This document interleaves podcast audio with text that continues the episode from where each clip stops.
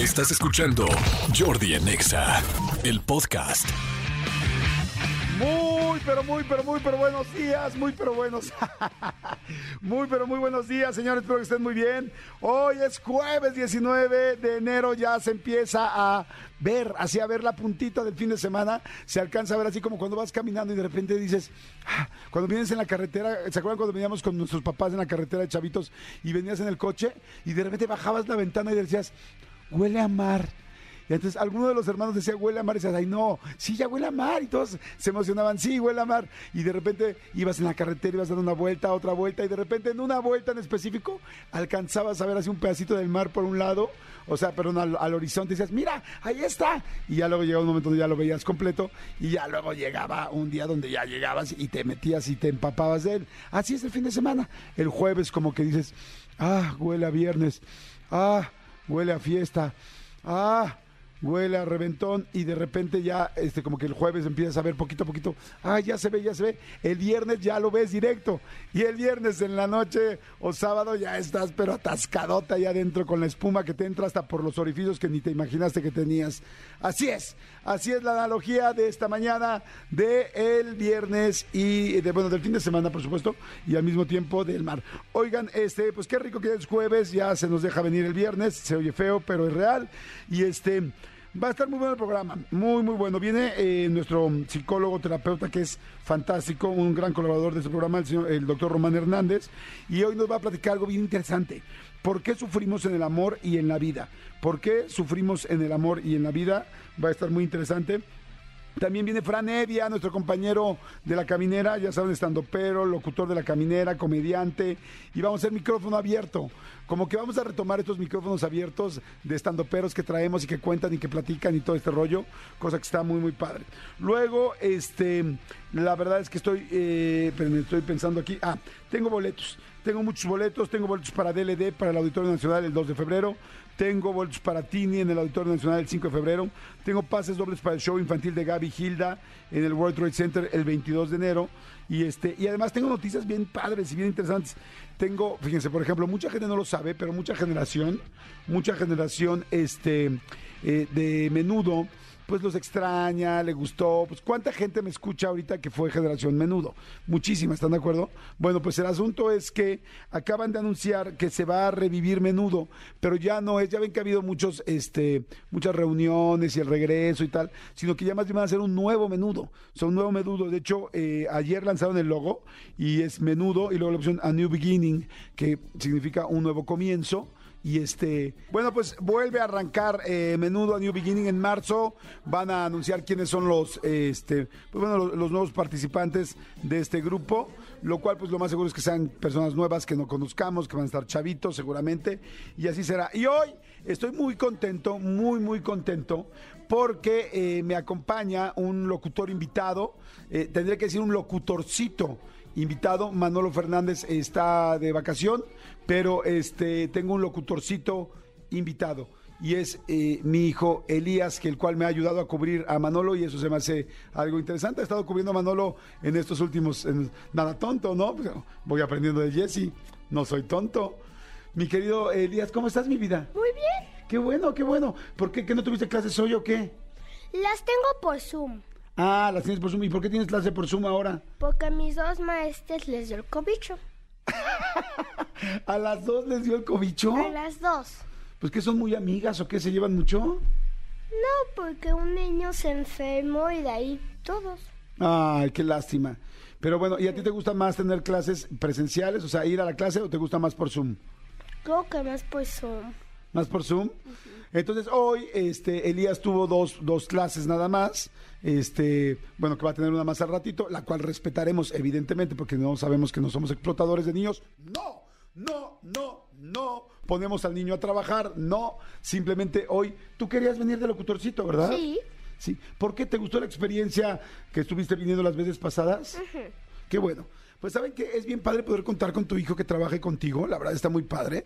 Lo dije hace rato porque, bueno, este, eh, mi querido eh, Pollo Cervantes, ha aprendido muchísimo, muchísimo, muchísimo de radio. Pues es que imagínate, tener a tu papá que se dedica toda la vida a esto, pues claro que te vas aprendiendo, te vas acercando. Hoy Elías estaba bien emocionado, este, se fue, se peinó, se puso su ropa, tomó su clase y me dijo, por favor, quiero ir al radio.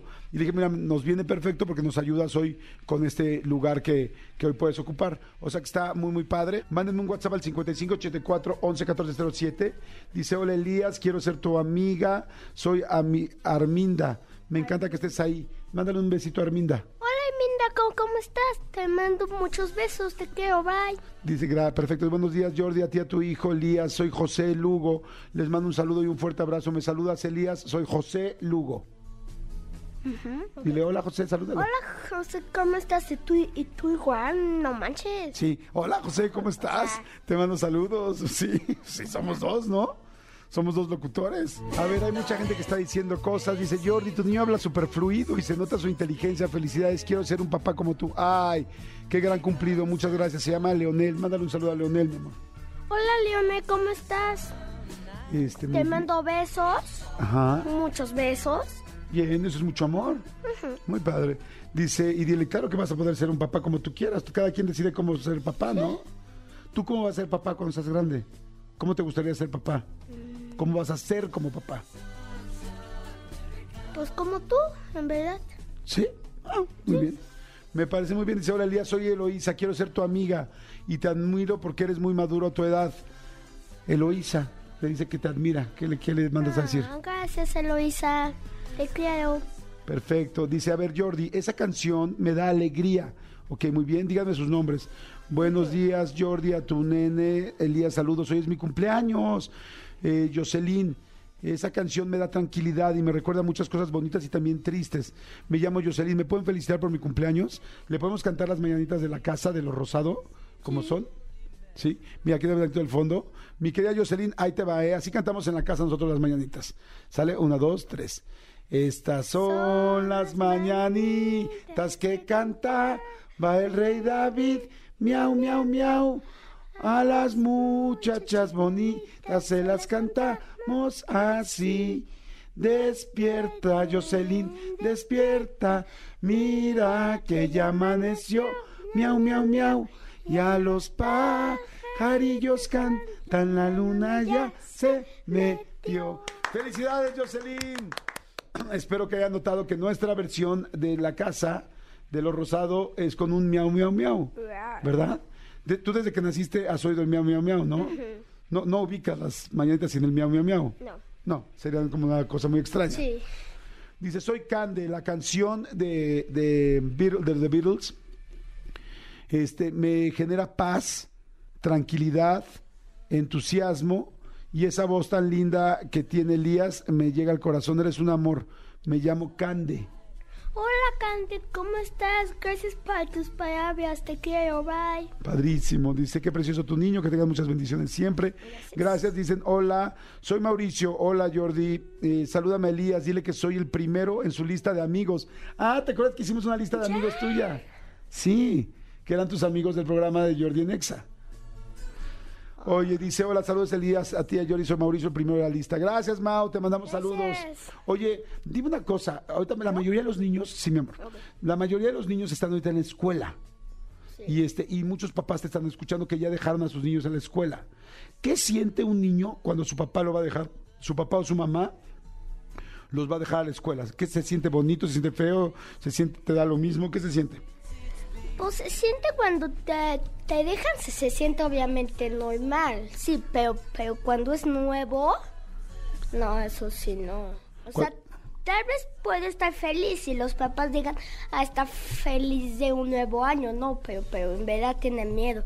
Sí, puede estar feliz de conocer a nuevas personas, sí, pero la, la verdad es que da un poco de pena, ¿no? O sea, da miedo y pena cuando llegas por primera vez a la escuela. Sí. Ajá, ¿Qué más te da? O sea, para que los papás entendamos qué sienten los niños. Em, Pues llegamos y en verdad un papá nunca sabe qué hacemos en la escuela, o sea, porque llegamos ahí y de ahí ya no sabe nada. Pues si van los sus hijos en Eton, lo, lo primero que hacemos es formarnos en, en el patio cívico. Ajá. Después vamos a nuestros salones. Bailamos un poquito, decimos cosas bonitas. Y después a trabajar, trabajar, trabajar, trabajar. Después lunch otra vez. Puedes empezar, cada semana va cambiando el horario. O sea, de, de que una semana empiezas con inglés y la otra con español. Ok, así, perfecto. ¿Qué se siente ir a la escuela? un poquito cansado. Ajá. Un poquito cansado. Mucho. ¿Y cuáles son las cosas lindas de ir a la escuela? Lindas que aprendes cosas, juegas con tus amigos, así. Ok, perfecto. Muy bien. ¿Quisieras ir a la escuela toda la vida? O sea, desde que nací Ajá, hasta así. el final, Ajá. ¿Hasta que se muere uno o no la tanto? verdad no. No.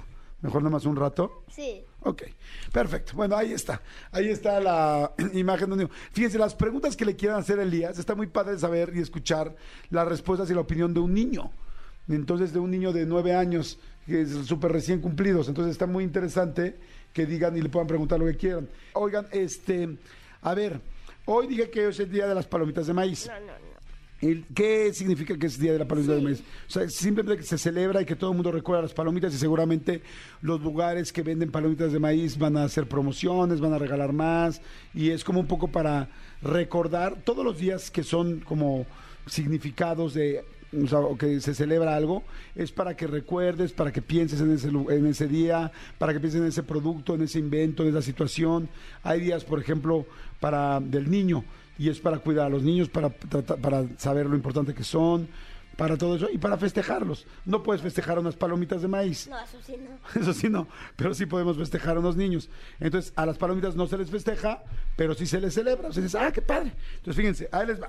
Este, las palomitas de maíz, mucha gente no lo sabe, pero este, las palomitas, el origen se remonta, ¿saben a cuánto? ¿A cuándo? A 1500.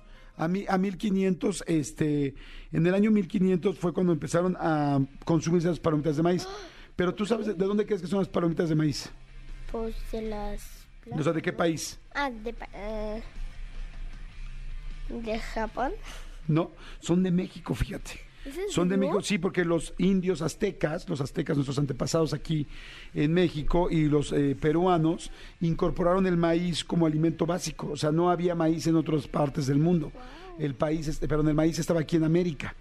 Y entonces, por eso, cuando llegan los españoles, ¿te acuerdas que te he contado que llegaron los españoles Sí. a conquistar México? Pues llegaron y vieron el maíz y dijeron, wow, eso está increíble. Y entonces ya de ahí salieron las tortillas y todo este rollo, pues les encantaron los españoles y ya Sí. Se las llevaron también, pero bueno, o sea, realmente eh, las palomitas de maíz que ustedes ven en todo el mundo, en todos los cines de todo el mundo, son gracias a América, porque pues es gracias a este, a este, a este maíz. Y bueno, ya, bueno, evidentemente ya ahorita ya hay mil cosas. ¿Saben qué hacían con el maíz los aztecas? ¿Sabes qué ¿Qué hacían? hacían? Eh, hacían collares, se hacían collares con el maíz y se hacían así como diademas para el pelo de las mujeres, ubicas las cositas que se ponen, pero se hacían adornos, collares, tocados y lo hacían para invocar la lluvia y para la fertilidad, para que hubiera más, más lluvia y para que también pudieran tener mejores cosechas, que Pero crecieran en ese todas. tiempo no se comían. Sí, ya luego se comían también, Ah, pero también se usaban para poder hacerse collares y todas esas cosas. Qué raro, lol. Sí, pues sí. sí es raro, pero bueno, así lo hacían. Y entonces, bueno, ahora la pregunta de todos es, este, ¿han visto gente? Yo, yo conozco gente que combina las palomitas de maíz en el cine. O sea, que pone las saladas con las dulces y luego las mezclan.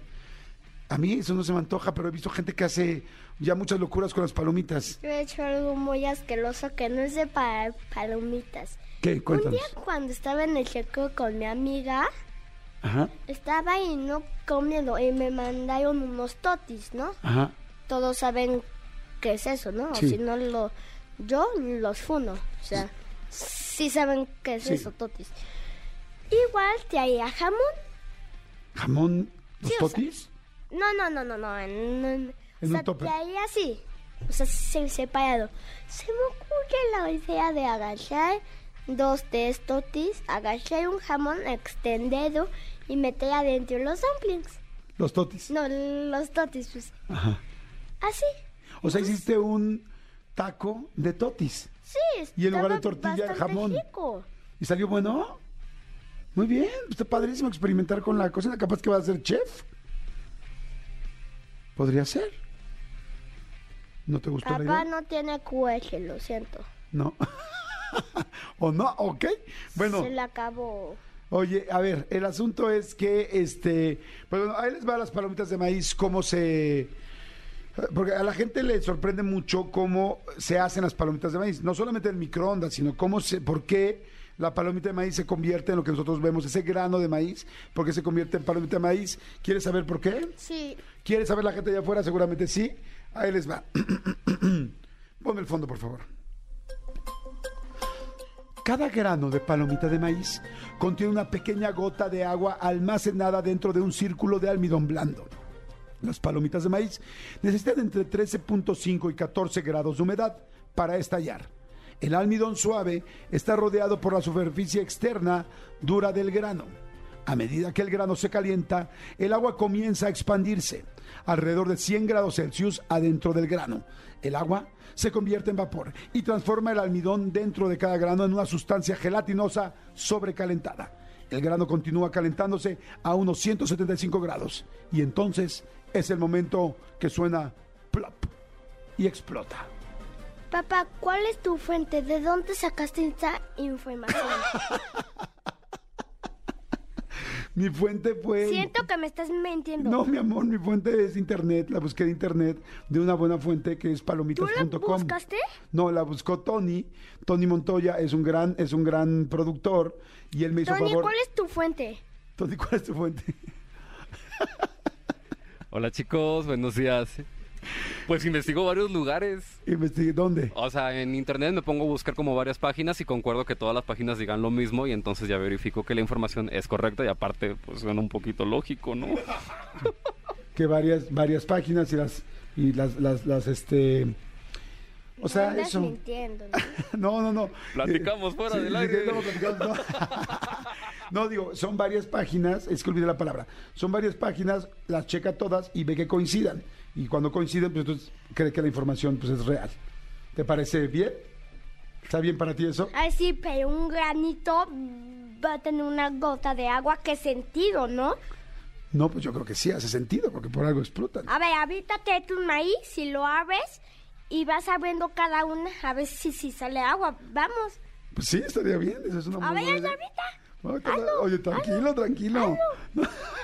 Es una buena idea, por supuesto, poder verificar la información. Estoy completamente de acuerdo. Pero no te enojes. ok. Oigan, bueno, a ver, fíjense, más datos de las palomitas. Hay dos tipos de, palomitas. ¿Tú qué opinas de las palomitas? ¿Qué, ¿Qué opinas? A ti te encantan las palomitas. ¿Qué opinas de ellas? Tan. ¿Por qué te gustan tanto? Mm, porque sí. ¿Te gusta el crunch? ¿Te gusta que.? Fíjate que la gente, esto es algo bien interesante, a toda la gente que nos está escuchando, a la gente nos gusta mucho lo que truena. O sea, psicológicamente, las cosas que truenan nos gustan, por eso los chetos, los doritos, por eso las papas, por eso tienen tanto éxito las cosas que truenan en la boca. Y este, no sé qué sensación le da al cerebro, a nuestros sentidos, o alguna sensación especial que, que te genera el que algo truene. Y las palomitas truenan. A mí me gusta el sabor. Sí, el sabor es muy rico, que truena. A mí me gusta mucha mantequilla. Hay gente que les gustan las light, eh, que se acostumbró más bien a las light porque yo creo que difícilmente te gustan, no son, la verdad no son tan tan buenas. A mí me gustan las originales, las que hacían en Sears. ¿Se acuerdan las palomitas de Sears? ¿Todavía siguen vendiendo palomitas en Sears? Híjole, les hacían riquísimas porque las hacían con mucha mantequilla y con la máquina original, ¿no? No, no, no de microondas, ¿no? Pero bueno, hay este, hay una forma de palomitas que es en mariposa, que son así las que son como de, de forma loca, y otras que son en hongo, que son redonditas. Y este, fíjense, los mexicanos, nada más para que ubiquen, ¿cuántos, ¿cuántas palomitas crees, cuántas bolsas de palomitas crees que usemos al año en México? No, pues. Trillones. ¿Millones? No, trillones. ¿Trillones? Pues no Trillones. tanto, pero sí millones, fíjate. 2.795 millones de bolsas al año en México. 2.795 millones de bolsas de palomitas eh, al año. Y, este, y fíjense qué cañón. Eh, hay, aunque salieron de aquí el maíz y eh, originalmente el maíz viene de aquí, saben que la mayoría de las palomitas en México son de exportación, o sea que no, no hicieron aquí las palomitas, bueno, no, no las, no las embolsaron ni las generaron, sino son de Estados Unidos, de otros países. Y este, me imagino que menos de Estados Unidos deben ser más de otros países, pero este, eh, eh, aquí en México solamente hay un estado donde se produce maíz palomero. ¿Y saben cuál es? Tamaulipas. Jamás me lo imaginé. Pero sí, Tamaulipas. Ah, pues tú eres de Tamaulipas. Muy bien, Tamaulipas, mi querido Tony de Tamaulipas. Oigan, este, dicen, hola Jordi, te mandamos saludos a ti y al, locu- al locutorcito Elías. ¿Puede Elías, mandar, Elías mandarle saludos a mi hija, Susan? Ella tiene cinco años de Puebla y le está escuchando. Susan Hola de Puebla. Susan, ¿cómo, cómo estás? ¿Estás bien? Estás bien chiquita, no, estás bien chiquita, no manches. Dice, hola Jordi, a mi esposa cuando estaba embarazada se le antojaban las palomitas con mayonesa y rajas. ¿Mayonesa? ¡No! Mayonesa y rajas. Rajas, ¿sabes qué son las rajas? El chi- Los chiles, los chiles partidos. Ah, raro, muy raro. Muy raro, guácatelas, perdón, pero no. No. Dice, pero bueno, ba- bastante de ambos. Ok, dice, buenos días, un saludo al co- locutorcito Elías. Soy la número uno asociada de su club de fans. Ah, no, dice, creo que soy la cuatro. Soy Lupita Morales. Lupita Morales. Lupita Morales ya la había saludado, yo me acuerdo, salúdala. Sí, Hola Lupita Morales, ¿cómo estás? ¿Está bien? Sí, seguro está bien. Lupita Morales, Golos, es como un nombre de la choza de la Guadalupe. Siento. No, Lupita Morales es un nombre y un apellido. ¿Tú cómo te llamas, Santiago? eh, Elías Ay, qué? ¿Elías qué? Tienes tres hijos, no manches. O sea, ¿te equivocas? ¿En serio? Me equivoco todo el tiempo con Elías y con Santi. Les volteo No, los pero nombres. Santiago se pone cuando mamá le dice, Ajá. se pone, no sé. ¿Se enoja? Se enoja cañón. Sí. Oigan, bueno, este, Jordi, por favor, dile a Elías que salude a mi hija Constanza, lo está escuchando, es chiquita. Bueno, no sé si es chiquita, pero dice Creo que que salude. No escucho nada. El problema ¿Qué es es? que alguien me está interrumpiendo. Sí, es, el, es, es Cristian. Ah, ya viste lo que se siente, a mí también me dice cosas luego por el audífono. Oye, que, que si saludas a Constanza, que es una niña que te está escuchando. Hola, Constancia. ¿Cómo, cómo estás? ¿Tienes añitos? o ¿Cuántos años tienes? ¿Cuántos años tienes? ¿Cuántos años tiene? Mira, ahí está, mándale un beso. Que se escuche. Mm, Eso. Eso. Jordi en Exa. Señores, seguimos completamente en vivo. ¿Dónde está toda la gente de los coches? La gente que viene manejando, todos los Uber, las plataformas, los taxis, la gente que trae su, su propio coche, que va transportándose de un lugar a otro. Ahí les va la señal del programa para que la hagan. Y a, a ver, acuérdense nada más cómo es. Primero escúchenla, es así. ¡Hey! Exacto, muy bonito, mi querida Jos, que gritas aquí. Es muy importante el grito al final y que levante las manos. Digo, a menos que vengas manejando, no, pues, si estás en un, en un semáforo, pues sí. Pero bueno, la cosa es que lo hagan para que vean que otras personas en la ciudad en la que estén, en el país en el que estén, en donde estén, este, escuche la señal y diga, ay, mira, hay otra persona que escucha el programa. ¿Listos? Ya saben, lo tienen que hacer con su claxon, sea moto, bicicleta o tráiler. Háganlo ahora. Una vez más para que quede compro- comprobado ahora. ¡Qué bonito! Díganme si alguien más este, escucharon a más gente ahí al lado. Me encanta saber cuando escucharon a más gente y dónde están. Y bueno, ya mandé evidentemente a Elías a su clase en línea, que está en otra cabina tomando su clase. Y este, y ay, espérense, aprovecho para decirles que fíjense, con Volaris los astros se alinearon. Está buenísima, buenísima esta promoción. Este es el momento de comprar boletos de avión. ¿Se acuerdan que siempre estamos este, diciendo cuándo son buenos momentos para viajar? Este es un gran momento, porque acuérdense que enero, porque acuérdense que las marcas tienen buenas promociones. Y Volaris dicen, los astros se alinearon para que por fin vueles. Volaris trae para ti la promo estrella, que son vuelos hasta con 70% de descuento. ¡Wow! 70% de descuento más hasta 10% adicional con B Club, que es B.club. Aprovecha último día, o sea, hoy es el último día para adquirir tus vuelos para el próximo puente. Compra hoy y viaja del 19 de enero del 2023 al 31 de marzo del 2024. Ah, no manches. Voy a comprar los míos de diciembre. No esperes más, entren ya a Volaris. Entren en volaris.com, consulta términos y condiciones en volaris.com. Bueno, pues vuélenle. Oigan, por otro lado, me da muchísimo gusto este, recibir a mi invitado, que ya saben que es colaborador, colaborador de este programa, psicoterapeuta, tanatólogo y conferencista, él es Román Hernández Flores. Román, ¿cómo estás? Muy bien, muy, muy a gusto y muy contento aquí, estar aquí contigo. Yo. Igual, mi querido Román, está interesantérrimo el tema de hoy, pero interesantísimo. Pongan mucha atención. Hombres y mujeres pongan mucha atención. Sé que los hombres van a levantar el ojo, van a estar muy pendientes y seguramente muchas mujeres también van a decir, ah, caray, a mí me importa mucho eso. Porque platicaba con Román, hoy teníamos un tema eh, del amor, pero comentamos de otra cosa y, y me pareció muy interesante. Hay una tendencia, bueno, me decía Román que últimamente, eh, en los últimos meses, hay una tendencia muy grande, no solo con él, sino con muchos terapeutas, donde han encontrado, este, pues como muchos eh, dudas. Eh, les voy a dejar que mejor lo, explique Román y me pareció muy interesante el tema para tocarlo. A ver, plática Román, ¿qué es lo que ha pasado últimamente en los, en los eh, consultorios psicológicos? Fíjate, bien, En decías- México. bien tú decías ahorita, ¿no? Eh, es un tema un poquito polémico para mucha gente y vamos a mover el avispero para muchísima gente que tiene raíces muy arraigadas. ¿Cuál es esa tendencia? Hombres han llegado al consultorio, hombres entre los 40, 50 años, aparente con una- aparentemente con una vida muy saludable, muy integral, matrimonio, casa perfecta, hijos, pero de pronto dicen, es que me empiezan a llamar la atención los hombres. La gente Y- de su mismo género. Exactamente, y, y pasa de igual forma con mujeres, aunque sinceramente en mi experiencia profesional he recibido a más hombres que mujeres. Ok. Sí, y es que en realidad tengo entendido yo que hay más hombres eh, gays que mujeres gays, que hay, que hay un, eh, un porcentaje mayor de hombres Así que es. de mujeres por la naturaleza, no sé específicamente, porque así como no se sabe por qué una persona tiene una orientación sexual de pues no heterosexual, este no no hay todavía una explicación científica 100%, digo, o sea, se sabe que hay un eh, cromosoma tal que Así se que cambia, pero no se sabe por qué se generó. Este eh, hay más hombres que mujeres. Pero me platicaba eh, Román, está bien interesante, que últimamente en los consultorios, eh, en los últimos cuatro o cinco meses, hay una creciente muy grande de hombres especialmente diciendo tengo duda de mi sexualidad. Claro. Y, y mencionabas que había una serie. Sí, fíjate que varios de estos pacientes que han llegado al consultorio refieren a esta serie llamada Heartstopper, que se estrenó el año pasado en Netflix. Heart Stopper. Así es. De Heart de corazón. Así es, ajá. donde dos chicos, uno de ellos aparentemente heterosexual, eh, eh, empezó a tener estos sentimientos y afinidad afectiva y erótica por otro chico que ya era abiertamente homosexual.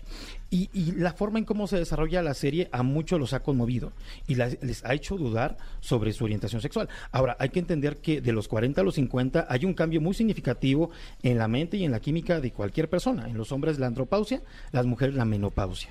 Ok. Entonces, esto también implica eh, muchos cambios psicológicos y en los deseos de, muchos varones. Ahora, la pandemia también revolucionó mucho la forma de pensar de muchos hombres.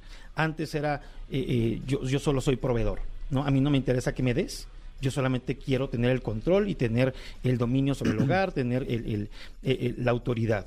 Pero hoy también habla- hay muchos hombres que dicen, es que yo también quiero cariño y quiero que me preguntes cómo estoy y quiero que me preguntes si necesitas, si necesito algo, quiero que estés al pendiente de mí, también quiero recibir afecto. Recuerdo mucho un paciente que me decía que empezó a tener como un gusto y una preferencia por un, un médico, porque el médico de pronto le decía, no te voy a atender si no comes. Porque obviamente le iba a poner algún tipo de medicamento, seguramente. Ajá.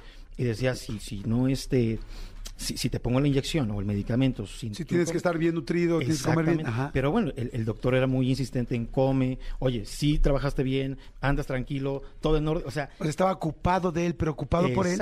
Y eso lo enamoró a él. más bien el, el doctor así es de atento. Sí, sí. Ya después lo que empezamos a analizar, el doctor es muy atento y evidentemente está muy al pendiente de los pacientes, pero este paciente, ¿no? Eh, empezó a sentir algo diferente porque lo percibía como "Me est- estoy recibiendo más atención, esta persona sí se interesa en mí, a diferencia de que en casa todo es casa, hijos, dinero, colegiaturas, etcétera, etcétera. Entonces, para muchos hombres que hoy están abriendo a cambiar sus deseos y gustos, también empieza a mover temas en su orientación o tener dudas sobre su orientación sexual. A ver, está interesantísimo el tema, pero en serio muy, muy interesante. ¿Qué quisiera yo? Que arranquemos con que la gente mande. Eh, completa- van a ser completamente anónimos los mensajes, pero díganme o díganos, pregunten lo que quieran, comenten lo que quieran y también si eh, tú eres hombre o mujer y estás sintiendo que en los últimos meses por alguna razón estás dudando de tu orientación sexual, sería muy interesante que pongas qué sientes, a partir de cuándo, por qué crees, o que preguntes lo que tú quieras. No se preocupen, no voy a decir absolutamente nada de ningún nombre ni nada para que se sientan cómodos y lo puedan hacer. Porque esto sí creo que si es una persona que ha vivido con una orientación sexual heterosexual, eh, al dudar se pueda sentir ahorita incómodo y él mismo se quiera saber o ella misma quiera saber qué está, qué está pasando. Entonces manden mensajes, ya saben, el WhatsApp es el 55 84 11 14 07, 55 84 11 14 07, y va a estar muy interesante que escriban y que pregunten. Entonces, me llamó mucho la atención lo que dijiste de la pandemia. O sea, podríamos decir que entonces también la pandemia abrió un poco la mm, sensibilidad, especialmente en este caso de muchos hombres que estaban muy acostumbrados nada más a ser proveedor, llegar, salir, llegar, salir, y que abrieron esa necesidad de, oye, también quiero sentirme escuchado, o sí, ma- ma- ma- más, con más empatía de, de parte de su pareja Claro. o de una pareja. Claro, definitivamente. Ahora, hay, hay que ser también eh, u- un punto muy, muy importante. Anteriormente se decía, o eres heterosexual o eres homosexual. Totalmente, o sea, muy rígido. Y hoy día sabemos, de acuerdo a las últimas investigaciones, que ya no existe una heterosexualidad total ni una homosexualidad total. Hoy se dice, soy una persona heterosexual, mayormente heterosexual, porque hay vínculos eh, afectivos que también se pueden llegar a mover. O soy una persona mayormente homosexual. ¿No? O soy una persona más eh, afectiva al tema heterosexual y más erótico a la parte homosexual. O sea, hoy hay una mayor apertura. De pronto mucha gente se encasilla. Entonces, ¿ahora qué soy? Yo a veces les pregunto a mis pacientes, más allá de que qué eres, ¿qué sientes? Porque de pronto pesa mucho la palabra, ¿no? ¿no? No quiero ser esto. No es que qué quiera hacer. O sea, es qué estás sintiendo en este momento. Porque Claro. de pronto el, el- el decir un título o ya encasillarse en un concepto también es algo muy duro. Completamente de acuerdo. Me, me, me encanta cómo lo estás diciendo. Y yo también ya había escuchado mucho esto de que es muy difícil que sea una persona completamente heterosexual o una persona completamente homosexual, que hay una línea en medio donde puedes tener diferentes grados. Así es. ¿No? No necesariamente que eso te invite a estar con otra persona, pero sí que de repente pueda llamarte la atención una amiga, ¿no? Igual tú eres mujer y de repente dices, híjoles, esta amiga me parece en serio de repente muy atractiva, aunque no estés dispuesta Así es. a- o no tengas el deseo de estar físicamente con ella. Dice, a ver, aquí están empezando mandar muchas preguntas. El teléfono eh, para mandar me- preguntas es 50, el WhatsApp 55 84 11 14 07. 55 84 11 14 07. Dice Jordi, por favor, mi pregunta anónima. Dije, claro, todas van a ser así.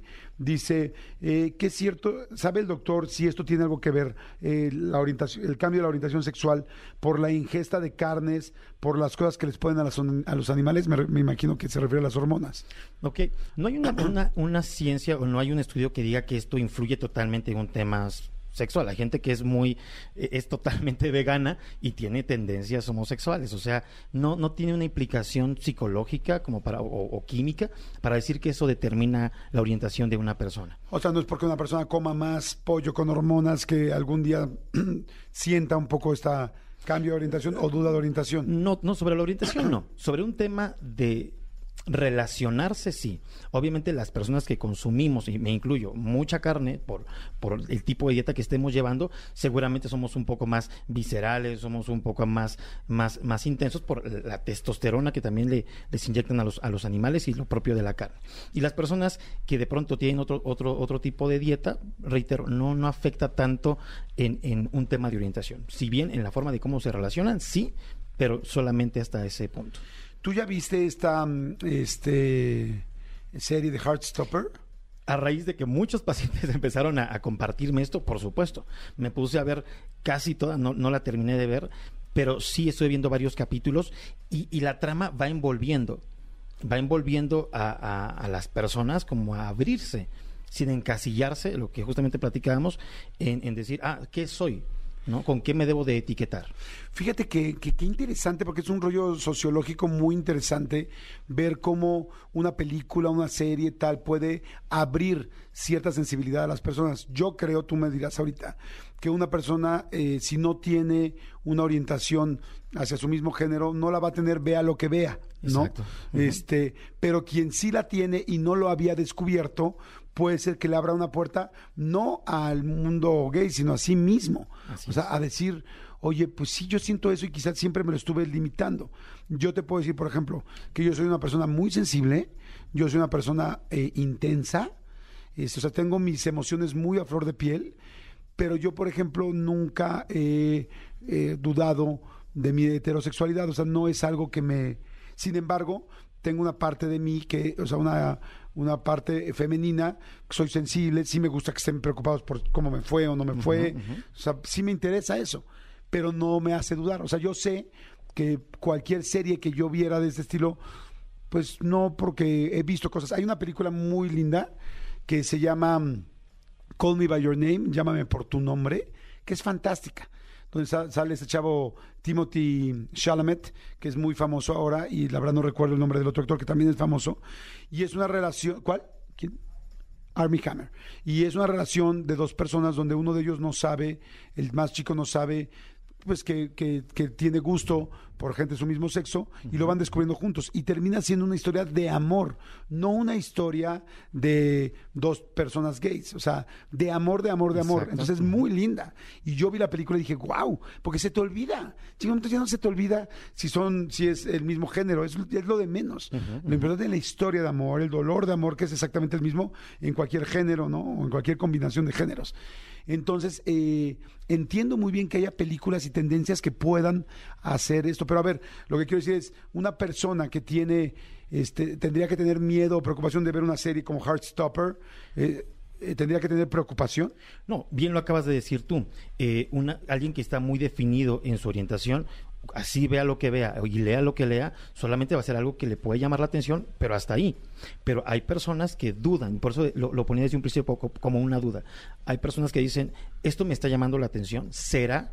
Que me gustan los hombres o es la atención y que es lo que busco desmenuzar mucho con mis pacientes. ¿Qué es lo que te mueve? La persona, te visualizas íntimamente con ella, te visualizas haciendo una, una historia de vida con esa persona. Ah, no. A veces hay personas que me dicen, no, o sea, solo me atrae mucho él o, o determinada persona. Ah, entonces empezamos a, a definir y quizá es esa necesidad no cubierta.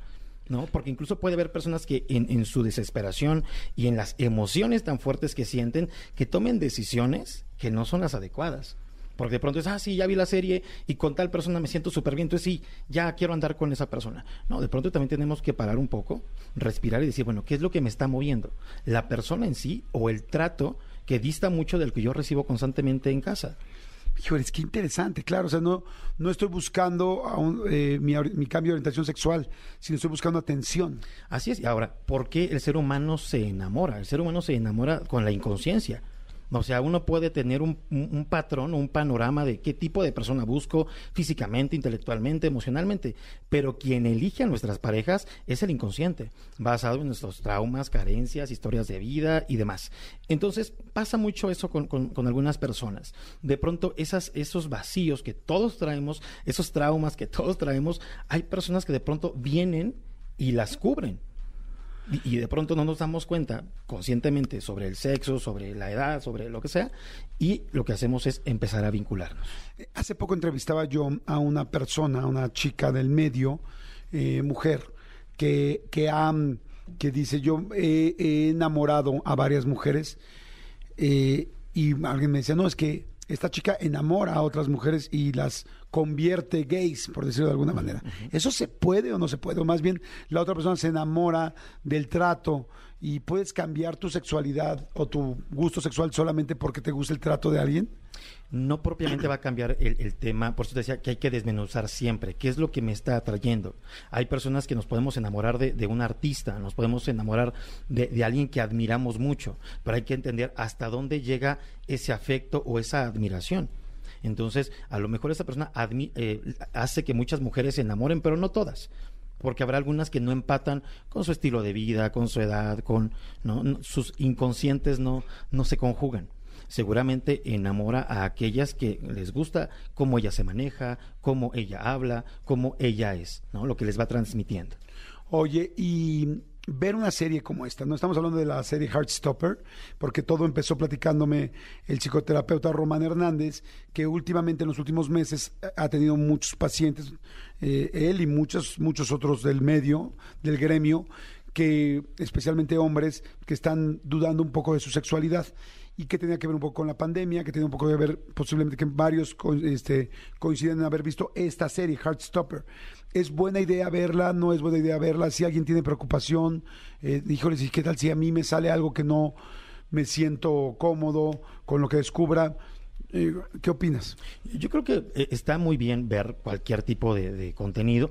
Esta serie da una ilustración de cómo puede ser, bien lo decías tú, el eh, amor en una pareja, llamémosle la que sea, porque hay en esa serie se ilustra el apoyo, el acompañamiento, la escucha, el tiempo y demás, la unión, la complicidad, cosa que en, muchas relaciones que se tienen actualmente, la estadística dice que el 95% de parejas que hay en Latinoamérica no son felices. Entonces tú ves una serie como, como ella, ¿no? donde todo es bonito, de pronto dices, "Es que Claro. yo quiero eso.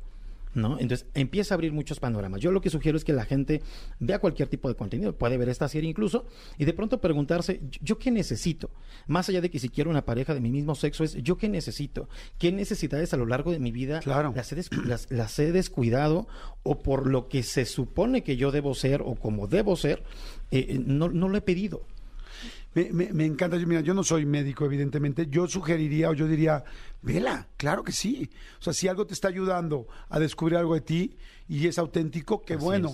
Y si algo no te va a descu- hacer descubrir, o sea, si tú no tienes ninguna necesidad de descubrir algo, pues la vas a ver perfecto y tranquilo. Así es. ¿No? Ahora, eh, ahorita ya me voy a ir con las preguntas de la gente porque hay mucha gente que está preguntando, pero sí te quisiera preguntar también. ¿No será que ya hay de repente mucha tendencia de los medios y estamos normalizando mucho esto y por eso mucha gente se confunde? Sí, claro, puede haber esta confusión, pero también hay mucha apertura, ¿no? De pronto el que ya no sea tanto un tabú, ¿no? El tema de la homosexualidad, muchos de pronto hoy se sienten con la libertad de dar el paso. Toda su vida ha sido una tendencia que se ha reprimido y de pronto hay, hay aspectos sociales, culturales que dan esta, esta apertura. Y en esta apertura la gente dice, bueno, ahora sí quiero dar el paso. Otros, evidentemente, tienen mucho que ver con, como tú lo dices, con una confusión. Una confusión porque literal nunca se han dado un tiempo para revisar yo qué quiero, yo qué siento. Está, está interesantísimo, porque además imagínate que llevas toda tu vida. O sea, porque qué padre la gente que desde chico sabe que es gay, ¿no? O que muy tempranamente, digo, porque no se puede, o sea, dicen que hasta los la adolescencia, terminando la adolescencia, puede uno saber al 100%, pero bueno, digamos que qué padre la gente que lo tiene muy claro. Claro. Pero a toda la gente que no, hombres y mujeres que en medio no lo tienen, ¿qué necesito? ¿Qué tal? ¿Por qué no estoy siendo feliz? Y me encanta lo que dices, muy inteligente. ¿Es la persona del mismo sexo que me está llamando la atención o es las necesidades que tengo de que Exacto. me quiero sentir querido, querida, tal? O sea, no, no tiene que ver. Y lo que sí me queda muy claro, si estás de acuerdo, este, porque digo, yo escribí también una parte de esto en los libros de adolescentes de toda la parte gay, donde si tú no tienes una orientación homosexual, no la vas a tener. Aunque vivas con seis tías, aunque veas todos los capítulos de todas las telenovelas y todas las cosas más femeninas de todos los chick flicks, no los vas a tener porque Así no es. es así. ¿Coincides? Totalmente, totalmente. Hay muchas personas que dicen, es que siempre creció con puras mujeres. El crecer con mujeres, como tú lo decías hace ratito, hace que uno sea más sensible, Exacto. que uno sea más cariñoso. Yo, la mayoría de mis hermanas, la mayoría de mi familia son mujeres. Entonces, hace que uno desarrolle más esta parte femenina. ¿no? Y que seas más chillón y que seas más sensible y que conectes más con la naturaleza. Pero las personas que tienen otro tipo de, de historias, de pronto pueden convivir con puros hombres, ¿no? Sí, ser como más rígidos, más firmes, y aún así, ser homosexuales. Y, que eso no define, no define. Claro, completamente. A ver, vamos con las preguntas. Está bien interesante. Dicen, eh, este año cumplo 45.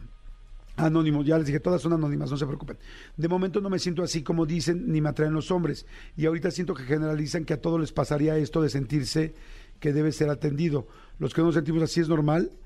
Claro, ¿no? Claro, no, Pues, no, al bien yo creo contrario. que- Yo creo, que, es más bien una etapa donde las personas se pueden empezar a cuestionar eh, realmente qué me gustaría cambiar de mi vida. O sea, creo que siempre podemos ir haciendo ciertas evoluciones, ¿no? Siempre podemos buscar nuevas, nuevas brechas y no propiamente hacia la tendencia homosexual. A lo mejor esta persona que nos está escribiendo, de pronto es, bueno, ¿qué me gustaría ahora satisfacer en mí? Quizá durante 44 años he sido un, un hombre de cierta forma, ¿qué me gustaría ahora para mí? Y Claro. que no propiamente tiene que ver con cambiar la orientación. Claro, no, no, es que no estamos diciendo que esto sea una tendencia, o sea, estamos diciendo que hay muchos casos últimamente y que posiblemente tenga que ver con la pandemia, con este tipo de series, con este tipo de cosas y que pueda haber confusión en medio, o sea, pero que, o sea, que puede, que la confusión es normal y que y lo dijo el doctor que no hay que, que es muy difícil una persona completamente heterosexual y una persona completamente homosexual, que en medio hay diferentes niveles, por decirlo de alguna manera. De hecho, eso se llama línea de Kinsey y yo lo he explicado varias veces aquí, está muy interesante y ojalá que la puedan buscar. Kinsey es un eh, sexólogo, psicólogo, creo que se escribe K-I-N-S-E-Y. Y, y no, pues claro que es completamente normal que no tengas esa sensación, ¿no? Así es, ujú. y, y también es completamente normal que la tengas, es lo que estamos diciendo, Sí, ¿no? lo, lo digo que buscamos es que existe esta apertura. No, Exacto. no que se cierren a- como toda mi vida fui de, de- de tal forma, así debo ser siempre. No, o sea, creo que el ser humano es muy cambiante y, y es muy sano que en ciertas edades, en ciertos momentos, hay aspectos que nos, nos, nos hagan dudar. Dice, esto no es en base, me preguntan lo mismo, y me parece muy interesante este punto. Esto no es en base a toda la normalización de películas, series, etcétera, se condiciona, que se condiciona la mente de quiero ser gay o una moda porque lo vi. ¿Qué pasa con una persona que vive en depresión, siempre conoce el cariño y es donde entra la confusión? Sí, pasa mucho. Usualmente estas personas eh, que tienen una gran tendencia, personas que en algún momento tuvieron una, una- un quiebre en su vida, no se sanó y de pronto alguien viene como, como a rescatar. ¿no? Y eso se llama transferencia. Pasa incluso en consulta. No siempre, pero hay pacientes que se enamoran de sus médicos o de sus terapeutas. ¿Por qué? Porque reciben todo aquello que en su momento no, no, no tuvieron. Entonces, el, esa parte de rescatar a alguien, de ayudarte a salir adelante, de pronto el- la mente hace como esa transferencia y el médico o el terapeuta siempre tiene que estar muy al pendiente de eso, de que el, paciente no, no empiece a pensar o a sentir otro tipo de situación. Eso se los, eh, cuando estudian psicología, por ejemplo, eh, se los dicen, o psicoterapia, se los dicen mucho, tengan cuidado, puede haber una transferencia, va a haber, es, es normal que un paciente piense que se enamoró de ti por tal, tal, y tienes que tener cuidado con eso. Sí, cuando vemos toda la parte de transferencias y transferencias afectivas, es cuando uno eh, empieza a, a darse cuenta de ello. Y que ocurre de forma muy inconsciente. ¿no? Y, y la, la persona tiene que estar muy, muy al tanto de esos cambios que puede tener en su forma de pensar y de sentir. Les voy a dar mi punto de vista sobre la pregunta que acaban de decir, que si los medios, bueno, las películas y todo esto están ayudando a que esté de moda. Yo pienso que sí, yo pienso que efectivamente sí, yo que trabajo con muchos jóvenes, yo veo a muchos jóvenes que ya literal es como de moda de eh, que, que in o que este, cool es ser gay, y entonces sí lo veo como mucho más actual, pero entonces sí creo que los medios están haciendo eso, ¿no? Pero por otro lado también creo que hay muchísima gente que tiene eh, dudas de su sexualidad y que no había podido sacarlas, Así y que es. gracias a esto puede sacarlas. Entonces siento que hay las dos cosas, que por un lado se está promocionando de más, pero que esa promoción también está ayudando a que mucha gente se sienta más cómoda con lo que sí tenían, eh, con lo que sí sienten y son y sus orientaciones sexuales. Así es. Entonces, siento que es la combinación de las dos y que por eso hay tanta gente. Uno sí creo que es por eh, moda o tal, sobre todo los más jóvenes, o por, es, o por influencia de una película, de una serie como esta, y por otro lado también siento que esa misma moda o esas mismas series están haciendo que otras personas que nunca supieron cómo decirlo, hoy se sientan más cómodos y eso me parece fantástico. Y la gran ventaja, que así como hay esta apertura hacia el tema eh, de orientaciones sexuales, también hay una gran apertura en cuanto a la búsqueda de apoyos terapéuticos para poder conocer exactamente qué es lo que siente. Así como un chico se puede sentir con estas dudas, también los papás deben estar muy al pendiente de ellos para acompañarlos a un proceso terapéutico y saber realmente qué es lo que quieren y que estas confusiones no los condicionen de por vida. Sigan mandando más preguntas, especialmente pues, hombres y mujeres que estén sintiendo la tendencia de estar con alguien del mismo sexo. El teléfono, el WhatsApp es 5584 11 1407, 5584 11 1407 y son completamente anónimas las preguntas. Dice, hola Jordi, buen día, eh, me puedes llamar Borrego. Ok, perfecto. Y tengo que aceptar que mi compañero de trabajo me atrae demasiado. Tiene su pelo largo y es muy guapo. De hecho, ya estoy rompiendo con mi novia porque estoy dema- demasiado enamorado de él. Me gustaría saber si estoy mal. estar mal en sentir, es lo que siempre pregunto. ¿Y está mal sentir? Y creo que definitivamente no. No. Nunca está mal sentir, solo es empezar a identificar qué es lo que me está trayendo. Lo que decíamos hace ratito, ¿no? Eh, me está trayendo su comportamiento, porque algo que pasa muy común y es bien importante, de repente convivimos con una persona como amigos y de pronto dicen, es que estoy sumamente enamorado. Tú no te puedes enamorar de alguien con quien no recibes algo. ¿no? Para que podamos decir que estamos enamorados con el cerebro, siempre digo yo, es porque ambos hemos construido. Aquellas personas que se enamoran a primera vista, digo, más bien te enganchaste inconscientemente a primera vista. Y eso es muy peligroso, porque entonces estos enamoramientos fugaces donde decimos, es que parece que nos conocemos desde hace muchos años, es lo más, lo más riesgoso, porque es lo que genera muchos conflictos tóxicos en las parejas. Yo creo que esta persona de- debería primero cuestionarse qué es lo que me está trayendo. Yo vengo de una relación eh, heterosexual, ¿qué es lo que me está trayendo de este chico? ¿Qué es lo que se- una cosa es que se me haga guapo y otra cosa es que tenga una atracción hacia él, una afinidad erótico-afectiva incluso, y ya una vez que aclare sus dudas, pues incluso puede empezar a buscar apoyo terapéutico para de todas maneras estar más estable y poder tomar decisiones. Claro. Y además yo, yo que pensaba ahorita que decía, está mal, yo pensaría, no, está bien, o sea, porque estás descubriéndote, ¿no? Exacto. Estás viendo, o sea, si, a- si una persona te llama lo suficientemente la atención para dejar a tu novia, eh, te, te- te está llamando la atención para terminarla, para poder empezar con, eh, querer empezar una relación con este, con este compañero de trabajo. Y este, pues está, ahora, habrá que pensar muchas cosas. Primero, todo lo que acaba de decir Román, ¿no? Nuestro doctor, no es que te atrae, que te busca, qué tal, todo, primeramente. Y segundo, este, yo también pensaría, esta persona es gay, o sea, a él le llaman también la atención los hombres, porque si no, pues eh, vas a tener una segunda decepción amorosa, ¿no? Vas a terminar con tu novia y vas a tener una segunda decep- decepción. Pero aún si a esta otra persona no le llaman la atención las personas del mismo género, aún así yo lo veo positivo, porque tú te estás descubriendo. O sea, él te ayudó a descubrir algo que quizás después puedas aterrizar con otra persona, si en caso. Y, y, perdón, No, sí, y como lo decía la otra persona hace rato, ¿no? Eh, yo tengo tantos años y, y- y yo no tengo esta duda sobre mi sexualidad, pero quizá puede tener dudas sobre lo que ahora quiero. Y a Claro. lo mejor este chico que igual nos acaba de escribir, pues seguramente a lo, a lo mejor ahí hay una necesidad no cubierta, que quizá este chico se le está dando. Perfecto. Bueno, pues vamos rápidamente, este, vamos a corte, vamos a terminar ya esta parte o vamos a, sí, ¿verdad? Vamos a terminar el tema. Este, vamos a hacer una segunda parte del tema porque está muy importante. Sigan mandando ahorita las preguntas, porque con las preguntas que van a mandar vamos a hacer la segunda parte del tema. Así es que manden WhatsApps con sus com- preguntas, comentarios. 5584 11 14 07 es el WhatsApp. Y este, Román, qué interesante tema. ¿Dónde te podemos ver más, eh, conocer tu contenido? Y si alguien quiere consultas directas contigo vía Zoom, vía presencial, ¿dónde te puede contactar? Pues me pueden escribir en cualquiera de mis redes sociales, entonces estoy como psicólogo Román Hernández.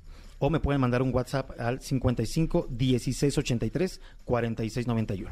Y ya cualquier consulta que quieran de manera presencial, estamos aquí unos cuantos pasos aquí en la zona de Polanco. Perfecto, muchísimas gracias. Jordi en Exa. Y sigo aquí con mi locutorcito que ya regresó de su clase. ¿Cómo te fue en tu clase? ¿Todo bien? Bien, sí, todo bien. Qué bueno, qué bueno. Tuvimos un tema muy, muy interesante.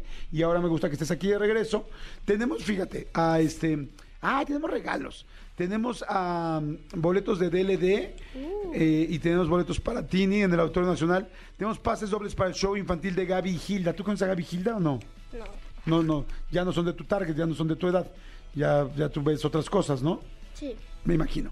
Bueno, tenemos boletos para ellos. ¿A quién le regalaremos? ¿Cómo le regalaremos? Este. mm, ya sé. A quien me ponga ahorita, vamos a regalar pases dobles para el show infantil de Gaby Gilda. A quien marque ahorita la cabina y ponga a un niño, a otro niño, a hablar contigo. Que haya un niño en la casa que pueda hablar en este momento y que platique tantito contigo. ¿Te parece bien? Como no te entendí nadie. Ah, bueno, oye, toda la gente había fuera igualito que nosotros, no entendemos nunca nada de este güey. Este, no, o sea, que marque una persona aquí a la cabina, que tenga a su niño en la casa y que, y que ese niño platique contigo por teléfono. Y entonces, Y el que me caiga mejor. eh, no, nada más uno, el primero. ¿Te parece bien? El, pri- el primero que me hable. Sí, que no se marque. Ok. ¿Sale? Pero con un niño. 55 84 11 14 07. 55 84 11. Ah, no, perdón. Eh, perdón, ese es el WhatsApp. El teléfono de la cabina es 51 66 38 49 o 50. 51 66 38 49 o 50. A ver, locutorcito Elías, ¿qué tienes hoy que decir? Ibas a decir un dato interesante. Un dato interesante, claro que sí, pongan música como de techo, porque es un poquito como de miedo, que digamos. Ah, o sea, ya pide música y todo. No, no, bueno. Muy bien, música de terror. ¿Quieres de fondo? De techo. Sí, ok, perfecto. O sea, no es tan... mm, No, pero está bien. Pero cuando yo lo vi el video... Mm, Ahí está. A ver, ¿te gusta esa? Sí, esa. Pues yo estaba viendo ahí los datos curiosos. Ajá. Y de la nada me aparece un dato curioso que el señor lo dice muy, muy alegre. ¿Qué? Que estaban comiendo unas dos caracoles una cosita. Ah. No sé, no hasta lo seco, como un polvito o algo. Y yo, ah, pues ahí está bien. Tal vez dice, dice algo, no sé. Pero después seca la cámara y veo como los caracoles abren la boca. ugh. Pero de literal que la abrían. O sea, nunca habías visto un caracol abriendo la boca. No, nunca. Ah, ok. Es que sí es cierto. Pensamos que los caracoles no tienen boca, sino como que nada más chupan. Sí, pero no, o sea, estaba como si ustedes no lo pueden ver, pero mi papá sí, o sea, Sí, estás abriendo la boca así de... Sí. ¿Y era asquerosa la boca? ella chiquita, pero, pero como la de un humano. Ah, Es la boca del caracol. Ah, ese es el tema. O sea, ella como una boca de, un- de un mono, obviamente chiquita. Claro. O sea, Sí, el asunto, el asunto es que los caracoles tienen boca, pero la boca se parece a las de los humanos. No tanto, pero sí. Ok. Me, me saqué de un oso de... Mamá. Pues mira, yo no lo sabía tampoco. Está muy interesante. Y también un día me diste un dato curioso que me llamó mucho la atención, que me dijiste un día, ¿sabes qué significa? Creo que sí sé, sí. ¿Qué? Que en los coches, mamás y papás que tengan un coche, igual niños, si ya son adolescentes, y si tienen un coche, escuchen esto. Tal vez un día, esto no sé si lo tienen todos los coches, creo que sí. Un día, si ven una flechita en el coche donde dice la gasolina y la velocidad, En el tablero, donde está el tablero, ahí está una flechita jun- junto a donde dice de la gasolina. y seguramente dice pa- para qué significa. Esa flechita dice de cuál lado está el hoyo de gasolina. Ah, es cierto, pero ¿saben que yo no sabía eso? Yo no tenía ni la menor idea de eso. Y efectivamente fue lo que me dijo Elías. Y, era, y me venimos en el coche y me dice, ¿tú sabes para qué significa esa flechita que está al lado de, ya saben, de- del logo de la gasolina ahí en el tablero? Y yo, no, que, que de ese lado está el... El hoyito Sí, el para ponerle gasolina. Exactamente, ¿no? Y sí, efectivamente me salí del coche, bueno, cuando nos estacionamos, y dije, claro, y es que muchas veces traes un coche prestado, un coche rentado, un coche que no es tuyo, y no sabes de qué lado tiene el tapón de la gasolina. Y en cambio, pues ya jamás me imaginé, pero sí, así es. Fíjense ahorita si traen un coche y se están, si vienen manejando, volteen a ver su coche y se van a dar cuenta que sí. Y es más, otro regalo se los voy a dar a la primera persona que me mande ahorita la foto de donde se vea él, así que se está medio asomando y que se vea su este su flechita de la gasolina en el tablero. Ah, pero no sé si está en todos los coches, ¿eh? O sea, el de... No, creo que sí, ¿eh? Sí, creo que sí. Sí, creo que sí están en todos los coches. Sí. Muy bien, locutorcito, me parece muy, muy bien. Dicen, a ver, preguntan, dicen, ¿qué es ese niño hermoso que está contigo? Dime su nombre, por favor, ¿quién es para buscarlo? ¿Cómo, cómo que no saben? no, es, no, es que no está en ningún lado, es mi hijo. No, no tiene, no tiene redes sociales ni nada de eso, no, todavía no. En Safari me pueden buscar. En Safari. sí, no, mi amor, pero no. No, es que tú no tienes redes sociales. Pero es mi hijo, se llama Elías y es mi hijo y aquí está. Ya están dando muchísimas fotos, muchas, muchas fotos para compartir y para concursar. Dicen, ¿quién es Elías? Me preguntan, les digo, Elías es mi hijo.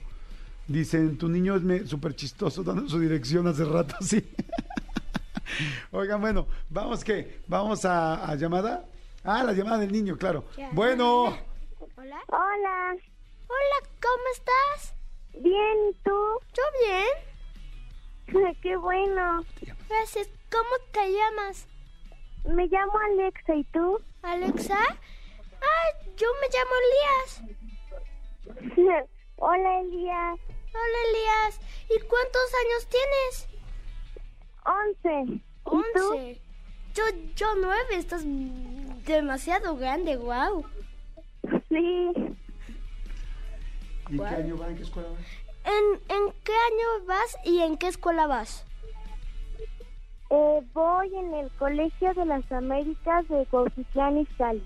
¿Ok? ¿Y en cuál año vas? ¿Mandé? ¿En cuál año vas? En sexto grado. ¿Y Wow. tú? Yo en tercero, sí, me me quedé atrás lastimosamente. Oye, pregúntale que si quiere ganar boletos porque ya lo... ¿Quieres ganar boletos? Ah, sí. Va, va. Ya los ganaste. Padrísimo, corazón. Oye, qué lindo que hablaste. ¿Y por qué no fuiste a la escuela hoy? Ay, es que... eh, es que me un balón me pegó en el ojo y me lastimé. ¿Y estás bien? Sí, gracias por preguntar. No, de nada, corazón. Oye, pues ya tienes tus boletitos. Gra- Gracias. Que te mejores, corazón. Gracias. Te mandamos muchos besitos. También tenemos un reloj Casio por si quiere tu mamá. Igualmente. En lugar de boletos, también le podemos regalar un reloj. ¿Sale? no, boletas, boletas. Boletos, perfecto. Ok. Bye, preciosa. Cuídate. Bye. Bueno, seguimos aquí. Este, Elías el locutorcito. Y ahorita les decimos quién ganó el de la foto de, de este, del, ay, de lo del coche del tablero, de la Estoy gasolina. viendo que nadie ha mandando fotos. ¿Cómo no ves esto? Todas estas son fotos. Ah, chango. No manches. Sí. Wow. Son muchísimas, ¿ya viste todas? Ve, ¿cuántas ¿Y son? cuál elegimos? Pues a ver, ahorita vamos a ver cuál fue el primero. Hagamos una votación. Una votación. Una votación. Ahorita que los veamos. Vente para acá y ahorita las vemos. Jordi en Exa. Señores, seguimos aquí en Jordi en Exa. Oigan, gracias a la familia que, a la mamá que puso hace rato a la niña a hablar por teléfono, a Alexa, con Elías. Hace cuenta que sentí que eran dos furbis, así cuando se empiezan a comunicar.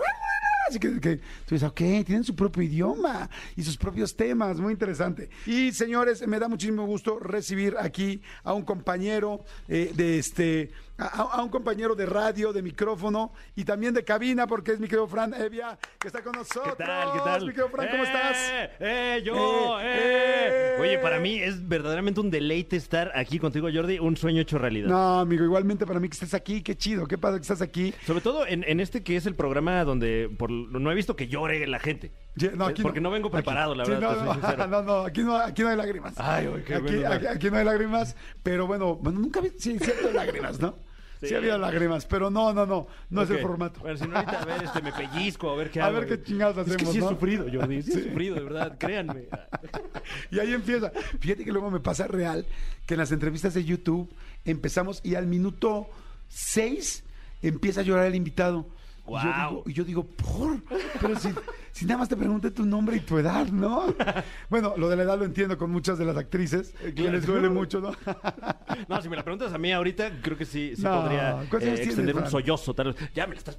Dile que llore, ¿verdad? Híjole, qué bárbaro. ¿Cuántos años Eh, ahorita tengo 36 años. No manches, Sí. muy buenos. Este, 36 es increíble. Sí, eh, eh, pues, bu- bueno, bueno, ¿Sí? qué bueno. Es que bueno, cuando, cuando tengan los míos, que son 51, vas a Claro. entender por qué 36 son lo máximo. Voy a decir, ay, ¿por qué desperdicié Sí. esos momentos? Exacto, de maldición? júbilo. Oye, mi querido Fran, bueno, tú está- estás en la, evidentemente en la caminera. Es correcto. Te escuchamos todos los días. ¿A, partir de qué hora empieza la caminera? Estamos de 7 a 9 de la noche, de lunes a viernes, a través de EXA para eh, pues este la Ciudad de México, allende sus fronteras, y más aún fuera de, de esta espectacular República Mexicana a través de exafm.com. ¿Qué tal? Ya me aprendí todos Muy los bien. mensajes clave, ¿no? Qué- muy bonito, muy bonito. Pues bienvenido a Micrófono Abierto. Nos gusta mucho Gracias. invitar a gente que hace stand-up, a gente pues que pues es muy ocurrente realmente con una agilidad mental importante, porque digo, no puedes hacer stand-up si no tienes literal esas, esas características básicas. ¿Estás de acuerdo? Pues me voy enterando, la verdad, ¿eh? Y Creo que ya vi dónde está el error, fíjate. Exacto, ya, ya entendí. Oye, ¿cómo empezaste a hacer stand-up?